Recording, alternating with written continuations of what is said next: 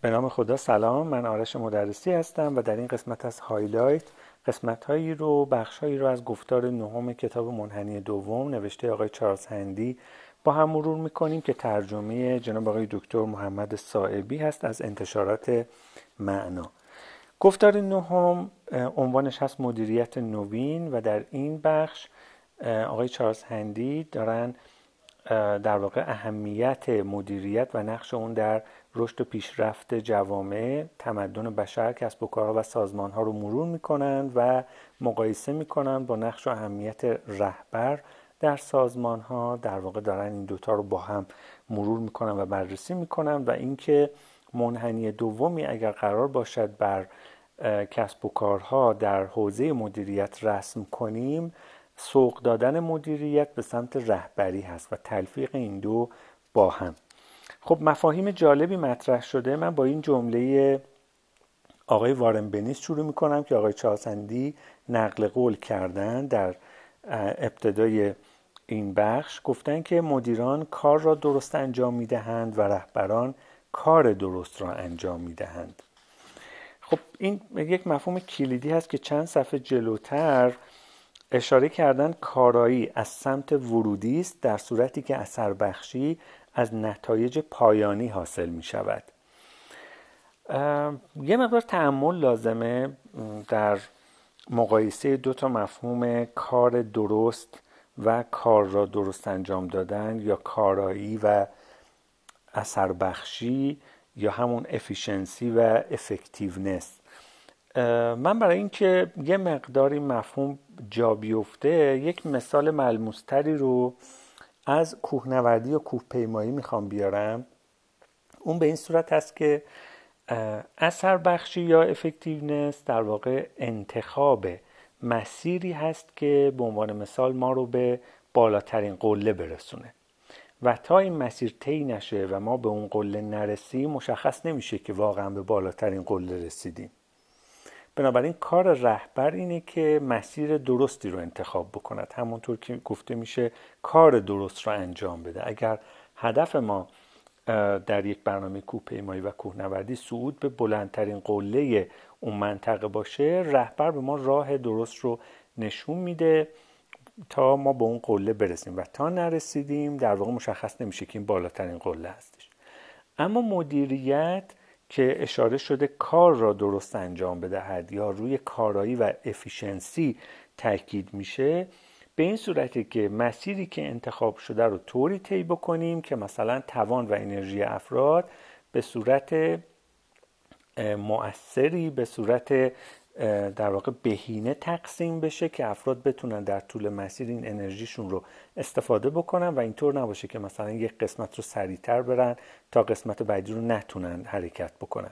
این مثلا دارن کمک می‌کنن که این مسیر رو به درستی طی بکنن سالم به مقصد برسن در این مسیر مشکلی پیش نیاد هر جا که لازمه استراحت کنن چیزی در واقع حالا تجدید قوا بکنن و دوباره راه بیفتن.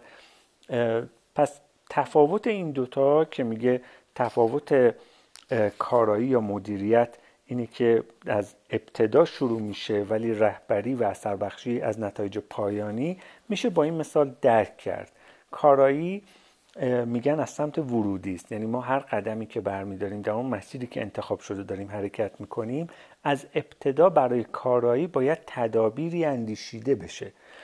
که مثلا ما قراره که پنج ساعته به قله برسیم این پنج ساعت رو چطور توانمون رو تقسیم کنیم؟ جیره غذایی رو چطور تقسیم بکنیم؟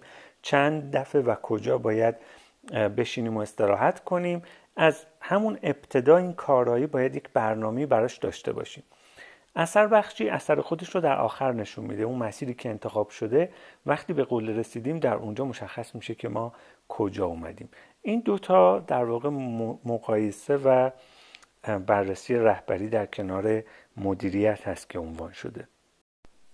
آقای چارلز هندی میگن زبان مدیریت متعلق به مهندسی است. افراد را منابعی می‌داند که باید به کار گرفته شوند و سازمان را به منزله ماشینی که باید تنظیم کنترل و هدایت شود. با این همه هیچکس دوست ندارد فکر کند اداره می شود اما مردم وقتی هدایت شوند و نه مدیریت به ندرت احساس می کنند که شعنشان نادیده گرفته شده. علت آن است که رهبری انسان را موجودی می‌داند که برای خود تفکر دارد و باید به او رغبت و انگیزه داد الهام بخشید و سخنان شیرین گفت. رهبر از چشمانداز مأموریت و عشق به کار می‌گوید. مدیر از اهداف کنترل و کارایی.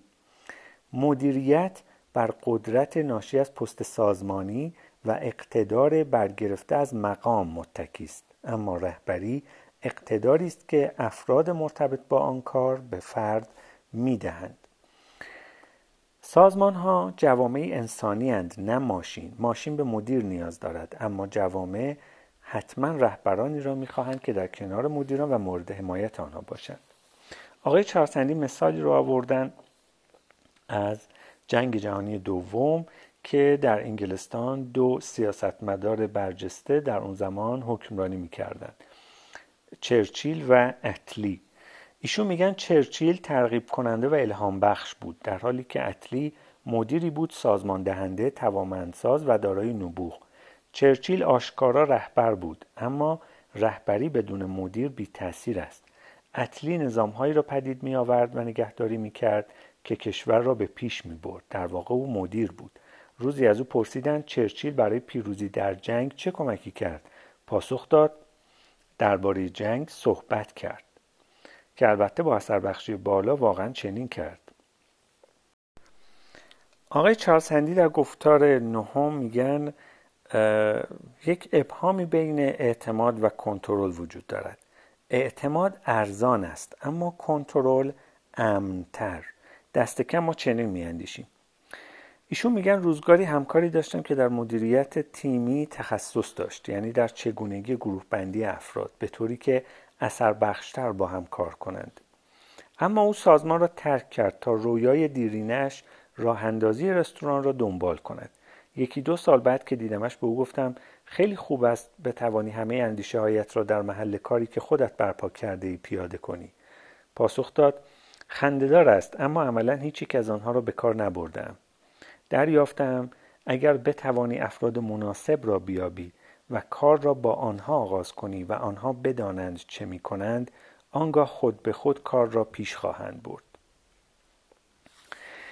در صفحه بعدی میگن شیوه کار یکی از فروشگاه های بزرگ هم برایم خیلی جذاب بود. آقای چارلز هندی میگن. هر یک از کارکنان هر یک از کارکنان قسمت فروش کارتی بیانگر مقررات شرکت روی بج سینه خود داشت که روی اون نوشته بود همان کاری را انجام دهید که فکر می‌کنید درست است. آقای چارلز هندی دارن سعی می‌کنن تو این فصل بگن که سازمان ها جوامع کوچک انسان محورند و انسان ها هر کدام تفکر خودشون رو دارند و ما اگر بتونیم همون ابتدا افرادی رو در سازمان دوره هم جمع کنیم که در واقع طرز تفکرشون هم راستا با چشمانداز سازمان هست دیگه خیلی نیاز به ابزارهای کنترلی و مدیریتی نداریم. هرچند که کنترل و مدیریت رو نفی نمی کنن بلکه میگن رهبری هم باید نقش خودش رو ایفا کنه در سازمان. یعنی بتونه صرفا نقش هدایت کننده داشته باشه و یک چارچوب بزرگی رو تعیین بکنه و افراد داخل اون چارچوب یک آزادی عملی هم داشته باشن. در صفحه بعدی میگن آقای پیتر دراکر یک جمله از آقای پیتر دراکر نقل قول می‌کنن که میگه هیچ چیز بیهوده تر از این نیست که کاری را که بهتر است انجام نشود به بهترین نحو انجام دهید. اینجا دارن نقش و در واقع جایگاه رهبر و مدیر رو خیلی پررنگ دارن نشون میدن. خب کاری که درست نیست کاری که نباید انجام بشود رو کی تعیین می‌کنه؟ رهبر در یک سازمان. کاری که باید انجام بشود و کاری که نباید انجام بشود. حالا کاری که اگر رهبر در سازمان وجود نداشته باشه ممکنه انقدر یعنی تاکید در سازمان روی مدیریت باشه که کارهای بیهوده و کارهایی که نیازی به انجام دادنش نیست رو ما بیایم فرموله بکنیم بیایم کنترل بکنیم سازماندهی بکنیم و تمام هم ما کارایی و افیشنسی باشه.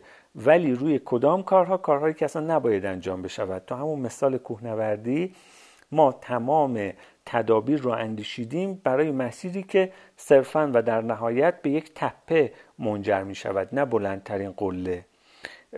یعنی کلی تجهیزات آوردیم کلی جیره غذایی رو برنامه ریزی کردیم تنفس افراد رو داریم آموزش میدیم. چطور قدم بردارید؟ کجا استراحت کنید؟ کلی انرژی گذاشتیم برای اینکه به بهترین نفس صعودی انجام بدیم.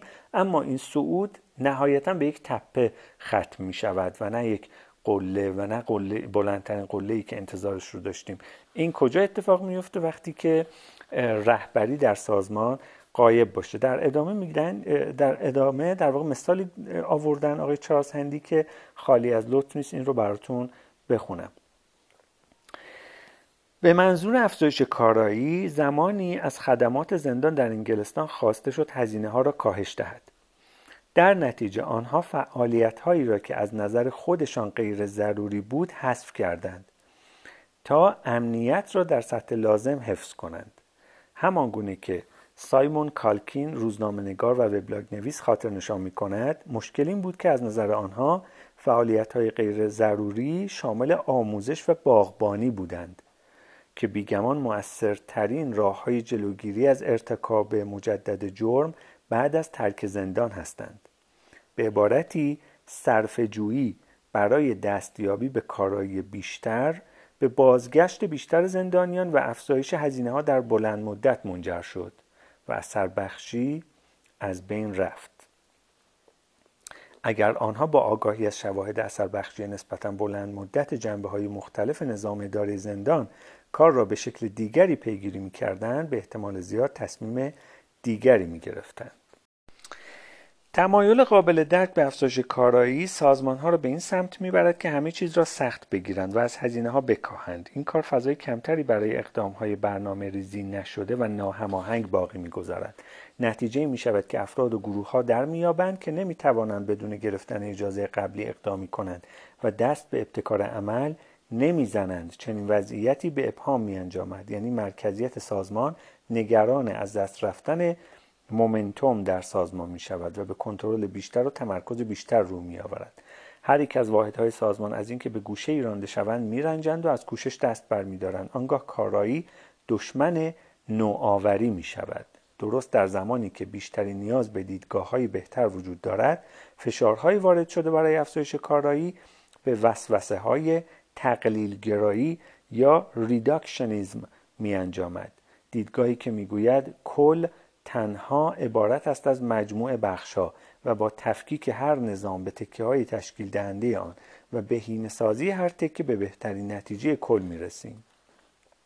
آقای چارلز هندی در ادامه به تفکر دوناتی اشاره کردند میگن که همه شغل ها و پروژه ها تا حدی شبیه دونات هستند این مدل شیرینی انگلیسی در مرکزش مربا دارد مربا نماد ضرورت های اصلی شغل است که بر عهده فرد یا گروه قرار دارد که اگر محقق نشود فرد یا گروه با شکست روبرو می شود اما هر شغل چیز بیشتری از هستی مرکزی هم دارد یعنی همان شیرینی اطراف مربا و در واقع فضایی برای ابتکارهای نو. کارایی این فضای خالی را دوست ندارد. از این رو وسوسه می شود تا سرانجامش را مشخص کند. مثلا میکوشد آن را بیشتر به درون مرکز بکشاند. یعنی ایشون معتقدند که کارهای اصلی و اون هسته اصلی سازمان که در واقع فلسفه وجودی اون هست اون مربای وسط دوناته میگن اگر خیلی تمرکز روی افزایش کارایی باشه مثل این میمونه که ما صرفا از دونات فقط مرکزش رو بخوایم و اون در واقع شیرینی اطراف دونات رو اهمیتی براش قائل نباشیم. اما خب اگر اون حذف بشه دیگه اون دونات نیست و چیز دیگری است. میگن صرف کارایی انگیزه و خلاقیت فردی را نابود می‌کند. فقط با اعتماد به اینکه فرد یا گروه اهداف و ارزش های کار را می‌فهمند و در نتیجه به طور ذاتی می‌دانند که درستترین کار چیست می‌توان این مسئله را حل کرد. برای آنکه چنین چیزی روی دهد رهبر باید اطمینان یابد که مقاصد اهداف عالی ارزشها و سنجه های موفقیت به درستی در سازمان درک شده اند و نیز همه اطلاعات لازم در زمینه هزینه ها و سوداوری در دسترس افراد, افراد زیربط قرار گرفته است. خب شفاف سازی و اطلاع رسانی از مهمترین ابزارهای رهبری در سازمان هست. میگن رهبر وقتی موفق در سازمان که پیروان خوب و محکم داشته باشه. و این پیروان از کجا در واقع به وجود میان؟ از شفافیت از اینکه در مورد اهداف در مورد سنجه ها در مورد آنچه که به کارمون مرتبط هست به طور شفاف و واضح اطلاع رسانی بکنیم. پس افراد بدونن که کارشون چطور ارزیابی خواهد شد کدام کارها امتیاز بیشتری می‌گیره هدف سازمان کجا هست به کجا می‌خوایم بریم وضع موجود چیه وضع ایدئال چیه؟